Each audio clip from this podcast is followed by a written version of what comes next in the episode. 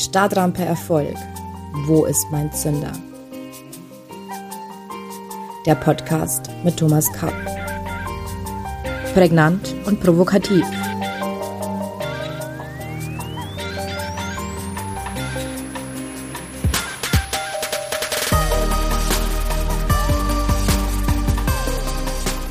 Herzlich willkommen allseits. Ich begrüße Sie zu unserer neuen Folge von Stadtrampe Erfolg. Wo ist mein Zünder?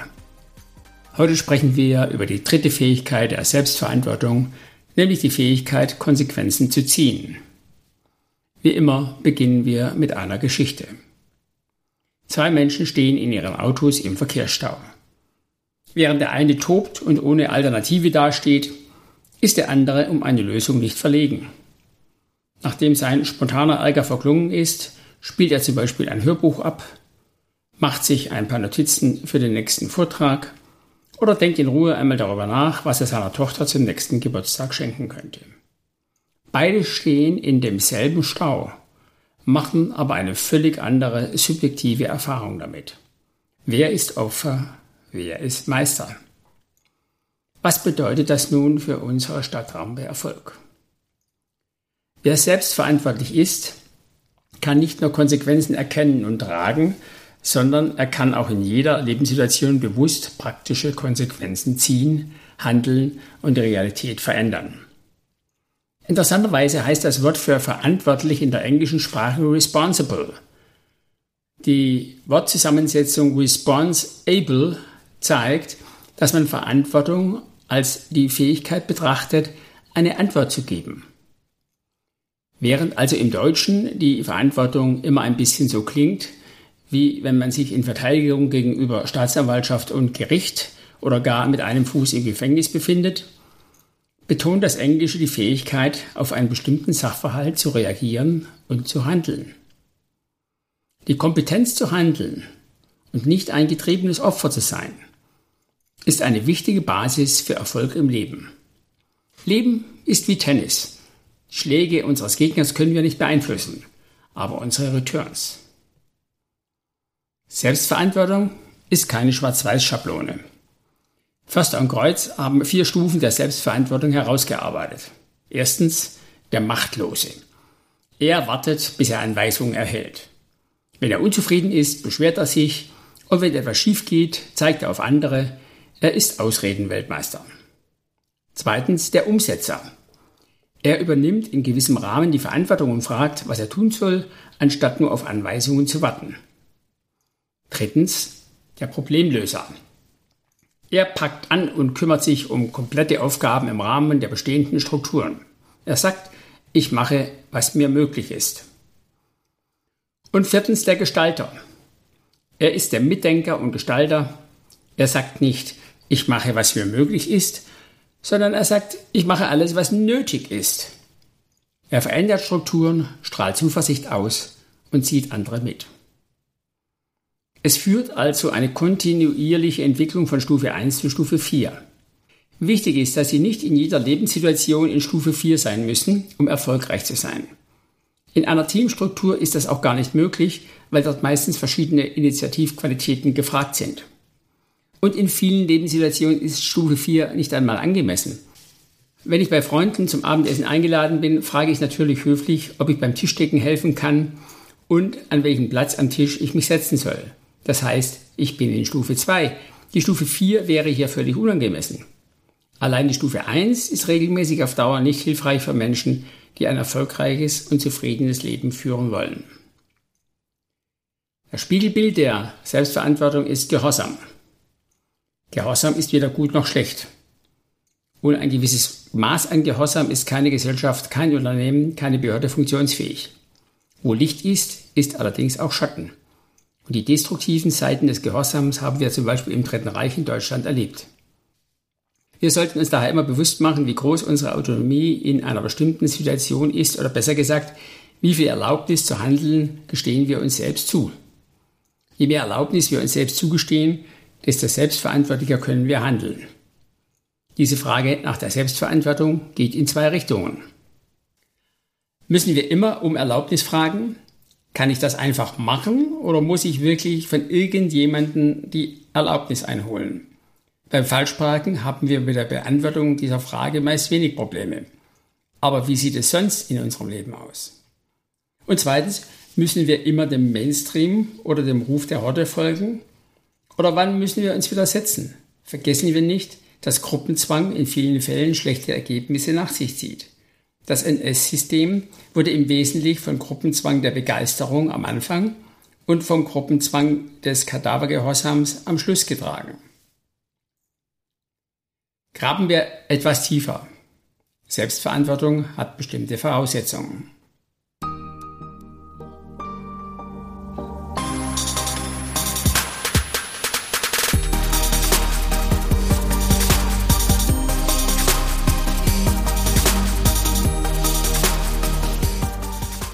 Voraussetzung Nummer eins der Selbstverantwortung unser Selbstbild. Ihr Selbstbild ist eine wichtige Grundlage für die Übernahme von Selbstverantwortung. Denn nur wenn Sie von sich ein Bild haben, das die Übernahme von Selbstverantwortung zulässt, wird es Ihnen möglich sein, selbstverantwortlich zu denken und zu handeln. Die Psychologie geht davon aus, dass unser Selbstbild ganz wesentlich zu unserem Erfolg im Leben beiträgt. Nur wer an sich glaubt, hat ein Ticket für den Erfolg gelöst. Wer von sich sagt, ich bin so schwach, ich kann nichts, es gelingt mir nichts, keiner mag mich und früher war alles besser. Der wird es schwer haben, Selbstverantwortung zu übernehmen und erfolgreich zu sein. Wenn Ihr Selbstbild stark ist, brauchen Sie nicht mehr auf das zu achten, was andere sagen. Mit einem starken Selbstbild bewahren Sie sich Ihre Integrität. Integrität ist die Übereinstimmung ihres Denkens und Handelns mit ihren innersten Werten und Überzeugungen. Persönliche Integrität ist die Treue zu sich selbst und sie bewahrt ihren Selbstrespekt. Ich weiß, das ist nicht immer einfach. Aber sagen Sie Ja zum Leben. Manchmal geht es schwer und langsam. Manchmal gibt es auch Rückschläge. Aber bleiben Sie dran und bleiben Sie nicht stehen. Wir kommen zu Voraussetzung 2. Selbsterkenntnis, Realitäten anerkennen. Wer an seinem Selbstbild arbeitet, muss natürlich auch an seiner Selbsterkenntnis arbeiten. Die Anerkennung dessen, was ist, stellt eine fundamentale Grundlage für die Übernahme von Selbstverantwortung dar. Was ist, ist und was nicht ist, ist nicht. Diese Erkenntnis gilt für die knallharte Realität um uns herum, aber auch für die Realität in uns drinnen. Wenn Sie Realität anerkennen, machen Sie zwar zunächst nicht die Realität besser, aber Sie verbessern beträchtlich Ihre Chancen, sie zu Ihren Gunsten zu verändern. Der Weg zu unseren Träumen und Sehnsüchten beginnt auf dem harten Boden der Realität. Sagen Sie Ja zum Leben, und zwar so, wie es ist. Wer in Barcelona sitzt, aber denkt, er sei in München, wird sich mit dem Weg nach Mailand recht schwer tun. Anerkennen Sie auch, dass die Realität nicht gerecht ist. Machen Sie sich bewusst, dass Gerechtigkeit ein menschliches Konstrukt ist. Die Natur kennt keine Gerechtigkeit.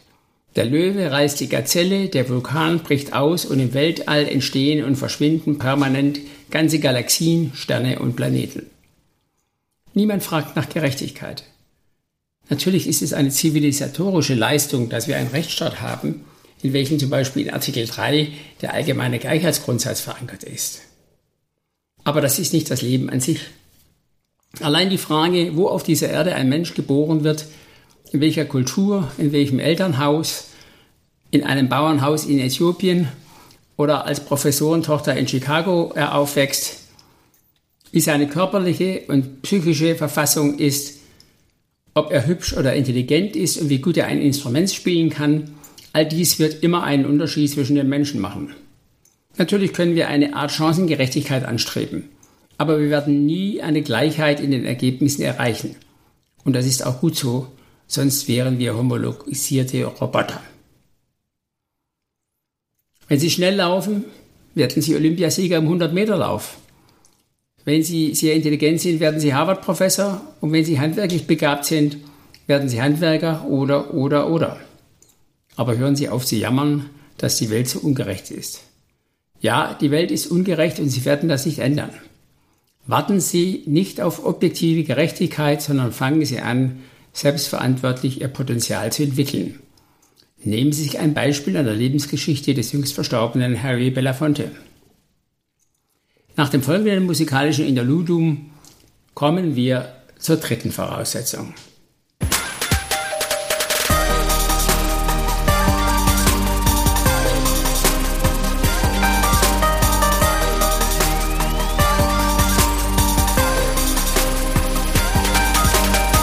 Voraussetzung Nummer drei: Bereitschaft zur Veränderung. Leben ist permanente Veränderung in jeder Sekunde. Wir müssen dies akzeptieren, sonst leben wir gegen den Strom, was uns viel Energie kostet. Das heißt nun aber nicht, immer im Mainstream mitzuschwimmen, im Gegenteil, aber es heißt, die Mechanik der Veränderung als Grundgesetz unserer Welt zu akzeptieren. Wenn wir dies tun, sind wir nicht mehr passiv Getriebene, sondern tatsächlich Meister unseres Lebens. Mit Selbstverantwortung versetzen wir uns in den Zustand, Selbstveränderung herbeizuführen. Erinnern wir uns an Albert Einstein.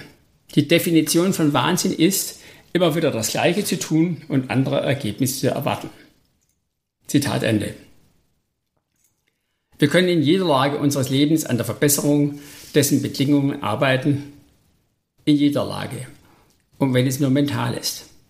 Vielleicht nicht gravierend, vielleicht nicht sofort, vielleicht nicht in der nächsten Stunde, aber immer ein kleines Stück. Warten Sie nicht auf den Retter, der kommt, denn er wird nicht kommen. Erkennen wir, dass wir der Kapitän unseres Lebens sind. Viele warten ihr ganzes Leben lang, dass sich etwas verändert. Warten können ist eine Tugend, aber immer warten ist ein Laster. Für heute sind wir damit fast am Ende. Wie immer gibt es für Sie noch zwei Impulse, liebe Zuhörerinnen und Zuhörer, ein Zitat und eine Frage zum Nachdenken. Das Zitat stammt heute von Mahatma Gandhi. Sei du die Veränderung, die du in der Welt sehen willst. Und die persönliche Frage für Sie lautet, wollen Sie Opfer oder Meister Ihres Lebens sein? Das war's für heute. Wir sprechen uns am nächsten Mittwoch um 7 Uhr. Dann sprechen wir über eine fundamentale Qualität für den Erfolg, nämlich die Kraft der Tat. Bis dahin verbleibe ich mit den besten Wünschen. Ihr Thomas Kapp.